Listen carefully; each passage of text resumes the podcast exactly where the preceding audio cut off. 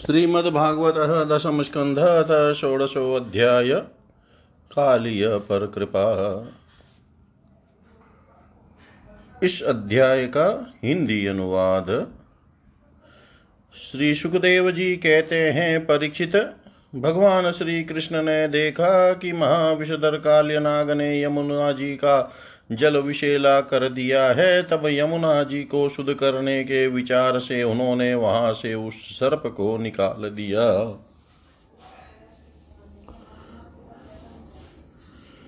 राजा परीक्षित ने पूछा भ्रमण भगवान श्री कृष्ण ने यमुना जी के अगाध जल में किस प्रकार उस सर्प का दमन किया? फिर कालियनाग तो जलचर जीव नहीं था। ऐसी दशा में वह अनेक युगों तक जल में क्यों और कैसे रहा? सो बतलाइए ब्रह्म स्वरूप महात्मन, भगवान अनंत है। वे अपनी लीला प्रकट करके स्वच्छंद विहार करते हैं। गोपाल रूप से उन्होंने जो उदार लीला की है, वह तो अमृत स्वरूप है। भला उसके सेवन से कौन तृप्त हो सकता है? श्री सुखदेव जी ने कहा, परीक्षित, यमुना जी में काली नाग का एक कुंड था। उसका जल विष की गर्मी से खोलता रहता था। यहाँ तक कि उसके ऊपर उड़ने वाले पक्षी भी झुलस कर उसमें गिर जाया करते थे।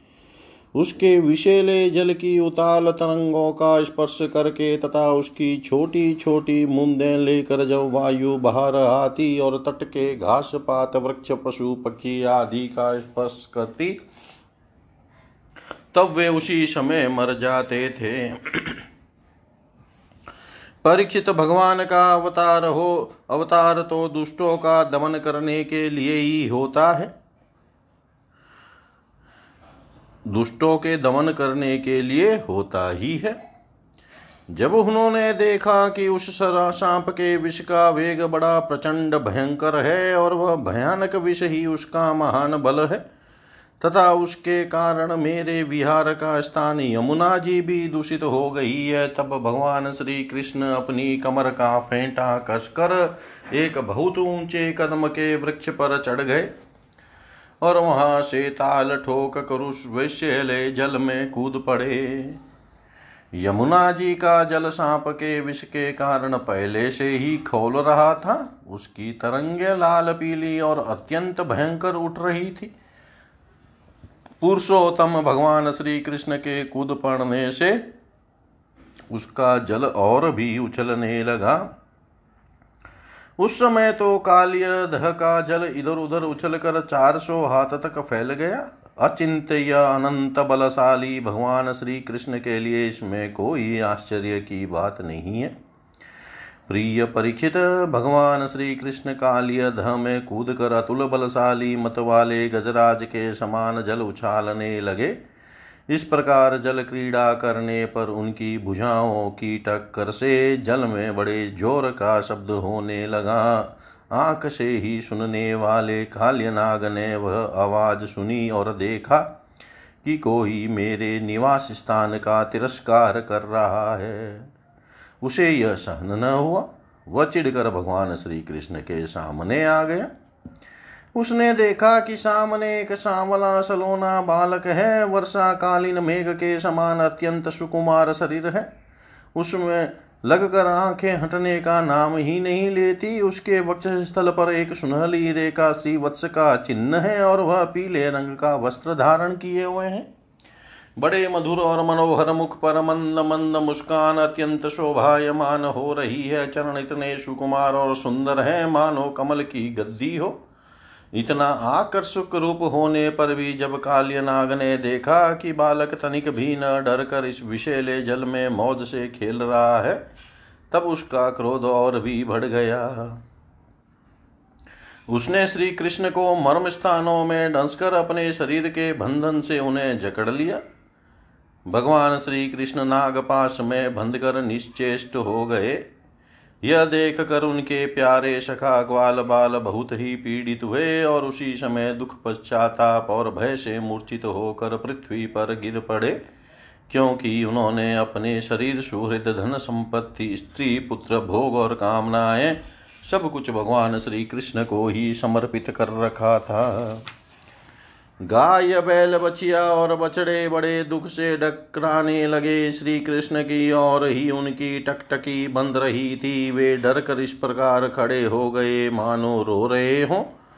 उस समय उनका शरीर हिलता डोलता तक न था। इधर व्रज में पृथ्वी, आकाश और शरीरों में बड़े भयंकर भयंकर तीनों प्रकार के उत्पात उठ खड़े हुए। जो इस बात की सूचना दे रहे थे कि बहुत ही शीघ्र कोई अशुभ घटना घटने वाली है। नंद बाबा आदि गोपों ने पहले तो उन अशकुनों को देखा और पीछे से यह जाना कि आज श्री कृष्ण बिना बलराम के ही गाय चराने चले गए।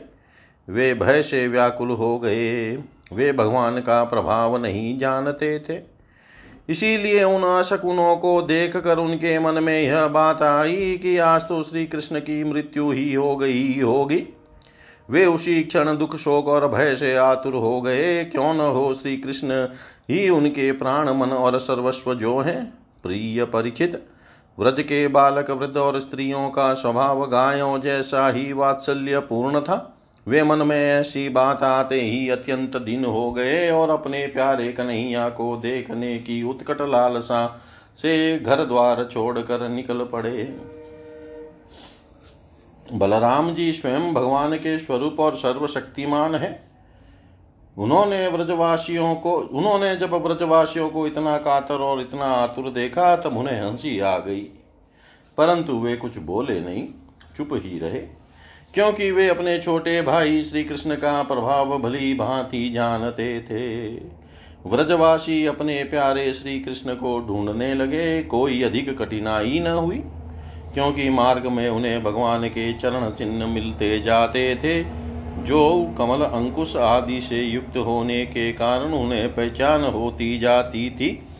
इस प्रकार वे यमुना तट की ओर जाने लगे। परिचित मार्ग में गौवों और दूसरों के चरण चिन्हों के बीच बीच में भगवान के चरण चिन्ह भी दिखाए, दिख जाते थे। उनमें कमल, जौ कुश वज्र और ध्वजा के चिन्ह बहुत ही स्पष्ट थे। उन्हें देखते हुए बहुत, वे बहुत शीघ्रता से चले। उन्होंने दूर से ही देखा कि कालिय धम कालिय नाग के शरीर से बंधे हुए श्री कृष्ण चेष्टाहीन हो रहे हैं। कुंड के किनारे पर ग्वाल बाल अचेत हुए पड़े हैं और गौवे बैल बछड़े आदि बड़े आर्त स्वर से डकरा रहे हैं। यह सब देखकर वे सब गोप अत्यंत व्याकुल और अंत में मूर्छित हो गए। गोपियों का मन अनंत गुणगण निलय। भगवान श्री कृष्ण के प्रेम के रंग में रंगा हुआ था। वे तो नित्य निरंतर भगवान के सौहार्द, उनकी मधुर मुस्कान प्रेम भरी चितवन तथा मीठी वाणी का ही स्मरण करती रहती थी। जब उन्होंने देखा कि हमारे प्रियतम श्याम सुंदर को काले सांप ने जकड़ रखा है, तब तो उनके हृदय में बड़ा ही दुख और बड़ी ही जलन हुई। अपने प्राण वल्लभ जीवन सर्वस्व के बिना उन्हें तीनों लोक सुने दिखने लगे। माता यशोदा तो अपने लाडले लाल के पीछे काल्यध में कूदने ही जा रही थी, परंतु गोपियों ने उन्हें पकड़ लिया। उनके हृदय में वही वैसी ही पीड़ा थी, उनकी आँखों से भी आंसुओं की झड़ी लगी हुई थी। सबकी आँखें श्री कृष्ण के मुख कमल पर लगी थी, जिनके शरीर में चेतना थी। वे व्रजमोहन श्री कृष्ण की पूतना, वदादि की प्यारी प्यारी ऐश्वर्य की लीलाएँ कहकर यशोदा जी को धीरज बनाने लगी, किंतु अधिकांश तो मुर्दे की तरह पड़ी ही रह, पड़ी ही पड़ ही गई थी। परिचित नंद बाबा आदि के जीवन प्राण तो श्री कृष्ण ही थे। वे श्री कृष्ण के लिए काली अधह में घुसने लगे। यह देखकर श्री कृष्ण का प्रभाव जानने वाले भगवान बलराम जी ने किन्हीं को समझा बुझा कर किन्हीं को बलपूर्वक और किन्हीं को उनके हृदयों में प्रेरणा करके रोक दिया। परिचित यह सांप के शरीर से बंध जाना तो श्री कृष्ण की मनुष्यों जैसी एक लीला थी। जब उन्होंने देखा कि व्रज के सभी लोग स्त्री और बच्चों के साथ मेरे लिए इस प्रकार अत्यंत दुखी हो रहे हैं और सचमुच मेरे सिवा इनका कोई दूसरा सहारा भी नहीं है। तब वे एक मुहूर्त तक सर्प के बंधन में रहकर बाहर निकल आए। भगवान श्री कृष्ण ने उस समय अपना शरीर फुलाकर खूब मोटा कर लिया। इससे सांप का शरीर टूटने लगा। वह अपना नागपाश छोड़कर अलग खड़ा हो गया और क्रोध से आग बबूला हो अपने फण ऊँचा करके फुफकारे मारने लगा। घात मिलते ही श्री कृष्ण पर चोट करने के लिए वह उनकी ओर टकटकी लगाकर देखने लगा। उस समय उसके नथुनों से विष की फुहारें निकल रही थी, उसकी आँखें स्थिर थी और इतनी लाल लाल हो रही थी, मानो भट्टी पर तपाया हुआ खपड़ा हो। उसके मुँह से आग की लपटें निकल रही थी। उस समय कालिय नाग अपनी धुरी जीभ लपलपा कर अपने होठों के दोनों किनारों को छाट रहा था और अपनी कराला आँखों से विष की ज्वाला उलता जा रहा था। अपने वाहन गरुड़ के समान भगवान श्री कृष्ण उसके साथ खेलते हुए पैंतरा बदलने लगे और वह सांप भी उन पर चोट करने का दाव देखता हुआ पैंतरा बदलने लगा। इस इस प्रकार पैंतरा बदलते बदलते उसका बल क्षीण हो गया। तब भगवान श्री कृष्ण ने उसके बड़े बड़े शीरों को तनिक दबा दिया और उछल कर उन पर सवार हो गए। काल्यनाग के मस्तकों पर बहुत सी लाल लाल मणियाँ थी। उनके स्पर्श से भगवान के सुकुमार तलुओं की लालिमा और भी बढ़ गई। नित्य गान आदि समस्त कलाओं के आदि प्रवर्तक भगवान श्री कृष्ण उसके शीरों पर कलापूर्ण नित्य करने लगे। भगवान के प्यारे भक्त गंधर्व सिद्ध देवता चारण और देवांगनाओं ने जब देखा कि भगवान नृत्य करना चाहते हैं, तब वे बड़े प्रेम से मृदुल ढोंग नगारे आदि बाजे बजाते हुए, सुंदर सुंदर गीत गाते हुए, पुष्पों की वर्षा करते हुए और अपने को निछावर करते हुए भेंट लेकर लेकर उसी समय भगवान के पास आ पहुँचे। परीक्षित काल्यनाग के एक सौ एक सिर थे। वह अपनी जिस सिर को नहीं झुकाता था, उसी को प्रचंड नंदधारी भगवान अपने पैरों की चोट से कुचल डालते। इससे काल्य नाग की जीवन शक्ति क्षीण हो चली, वह मुँह और नथुनों से खून उगलने लगा। अंत में चक्कर काटते काटते वह बेहोश हो गया। धनिक भी चेत होता तो वो अपनी आँखों से विष उगलने लगता और क्रोध के मारे ज़ोर ज़ोर से फूंकारे मारने लगता। इस प्रकार वह अपने शिरों में से जिस सिर को ऊपर उठाता, उसी को नाचते हुए भगवान श्री कृष्ण अपने चरण कमलों की ठोकर से झुकाकर रौंद डालते। उस समय पुराण पुरुषोत्तम भगवान श्री कृष्ण के चरणों पर जो खून की बूंदे पड़ती थी, उन्हें, उनसे ऐसा मालूम होता, मानो रक्त पुष्पों से उनकी पूजा की जा रही हो। परीक्षित भगवान के इस अद्भुत तांडव नृत्य से कालिय के फण रूप छत्ते छिन्न भिन्न हो गए। उसका एक एक अंग चूर चूर हो गया और मुँह से खून की उल्टी होने लगी। अब उसे सारे जगत के आदि शिक्षक, पुराण पुरुष, भगवान नारायण की स्मृति हुई, वह मन ही मन भगवान की शरण में गया। भगवान श्री कृष्ण के उदर में संपूर्ण विश्व है। इसलिए उनके भारी बोझ से कालिय नाग के शरीर की एक एक गांठ ढीली पड़ गई। उनकी एड़ियों की चोट से उसके छत्र के समान फन छिन्न भिन्न हो गए। अपने पति की यह दशा देख कर उसकी पत्नियाँ भगवान की शरण में आई। वे अत्यंत आतुर हो रही थी। भय के मारे उनके वस्त्राभूषण अस्त व्यस्त हो रहे थे और केश की चोटियाँ भी बिखर रही थी। उस समय उन साध्वी नाग पत्नियों के चित में बड़ी घबराहट थी। अपने बालकों को आगे करके वे पृथ्वी पर लौट गई और हाथ जोड़कर उन्होंने समस्त प्राणियों के एकमात्र स्वामी भगवान श्री कृष्ण को प्रणाम किया। भगवान श्री कृष्ण को शरणागत वत्सल जानकर अपने अपराधी पति को छुड़ाने की इच्छा से उन्होंने उनकी शरण ग्रहण की। नाग पत्नियों ने कहा प्रभो आपका यह अवतार ही दुष्टों को दंड देने के लिए हुआ है। इसलिए इस अपराधी को दंड देना सर्वथा उचित है। आपकी दृष्टि में शत्रु और पुत्र का कोई भेदभाव नहीं है, इसलिए आप जो किसी को दंड देते हैं, वह उसके पापों को प्रायश्चित कराने और उसका परम कल्याण करने के लिए ही। आपने हम लोगों पर यह बड़ा ही अनुग्रह किया। यह तो आपका कृपा प्रसाद ही है, क्योंकि आप जो दुष्टों को दंड देते हैं, उससे उनके सारे पाप नष्ट हो जाते हैं। इस सर्प के अपराधी होने में तो कोई संदेह ही नहीं है। यदि यह अपराधी न होता तो इसे सर्प की योनि ही क्यों मिलती? इसलिए हम सच्चे हृदय से आपके इस क्रोध को भी आपका अनुग्रह ही समझती हैं। अवश्य ही पूर्व जन्म में इसने स्वयं मान रहित होकर दूसरों का सम्मान करते हुए कोई बहुत बड़ी तपस्या की है अथवा सब जीवों पर दया करते हुए इसने कोई बहुत बड़ा धर्म किया है? तभी तो आप इसके ऊपर संतुष्ट हुए हैं, क्योंकि सर्वजीव स्वरूप आपकी प्रसन्नता का यही उपाय है। भगवान, हम नहीं समझ पाती कि यह इसकी किस साधना का फल है। जो यह आपके चरण कमलों की धूल का स्पर्श पाने का अधिकारी हुआ है। आपके चरणों की रज इतनी दुर्लभ है कि उसके लिए आपकी अर्धांगनी लक्ष्मी जी को भी बहुत दिनों तक समस्त भोगों का त्याग करके नियमों का पालन करते हुए तपस्या करनी पड़ी थी। प्रभो, जो आपके चरणों की धूल की शरण ले लेते हैं, वे भक्त जन स्वर्ग का राज्य या पृथ्वी की बादशाही नहीं चाहते। न वे रसातल का ही राज्य चाहते हैं, न तो ब्रह्मा का पद ही लेना चाहते हैं। उन्हें अनिमादि योग सिद्धियों की भी चाह नहीं होती। यहाँ तक कि वे जन्म मृत्यु से छुड़ाने वाले केवल्य मोक्ष की भी इच्छा नहीं करते। स्वामी यह नागराज तमोगुणी योनि में उत्पन्न हुआ है और अत्यंत क्रोधी है।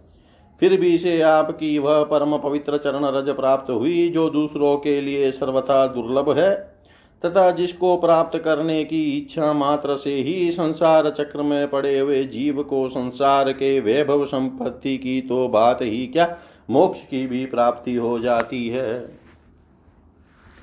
प्रभो, हम आपको प्रणाम करती हैं। आप अनंत एवं अचिंत्य ऐश्वर्य के नित्य निधि हैं। आप सबके अंतकरणों में विराजमान होने पर भी अनंत है।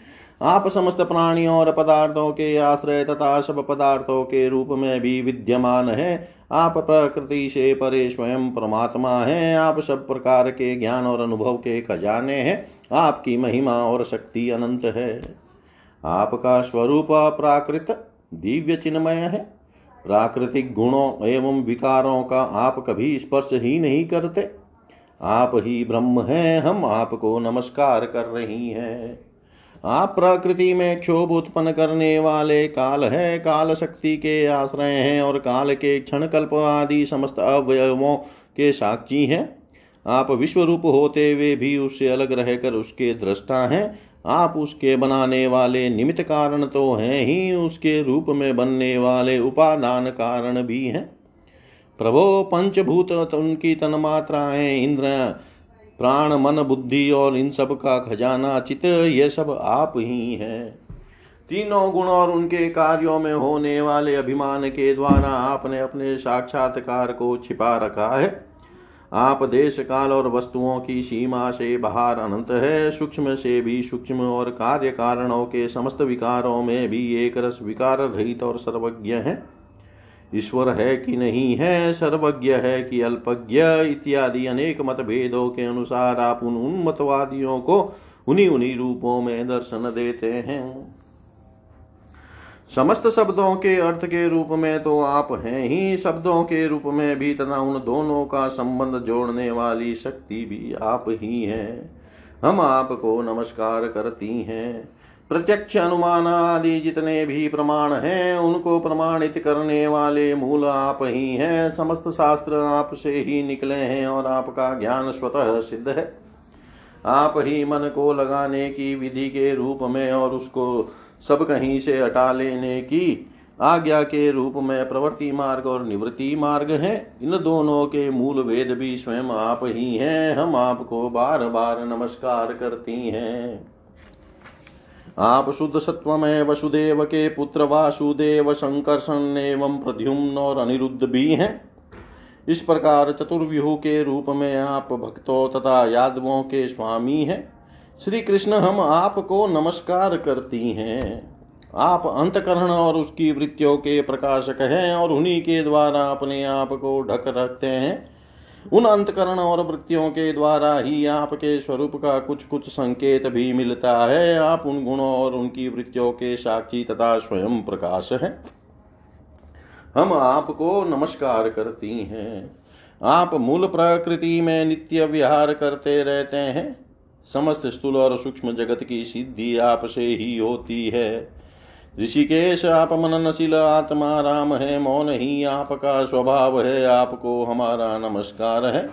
आप स्थूल सूक्ष्म समस्त गतियों के जानने वाला जानने वाले तथा सबके साक्षी हैं। आप नाम रूपात्मक विश्व प्रपंच के निषेध की अवधि तथा उसके अधिष्ठान होने के कारण विश्व रूप भी है। आप विश्व के अध्यास तथा अपवाद के साक्षी है, एवं अज्ञान के द्वारा उसकी सत्य भ्रांति एवं स्वरूप ज्ञान के द्वारा उसकी आत्यंतिक निवृत्ति के भी कारण है।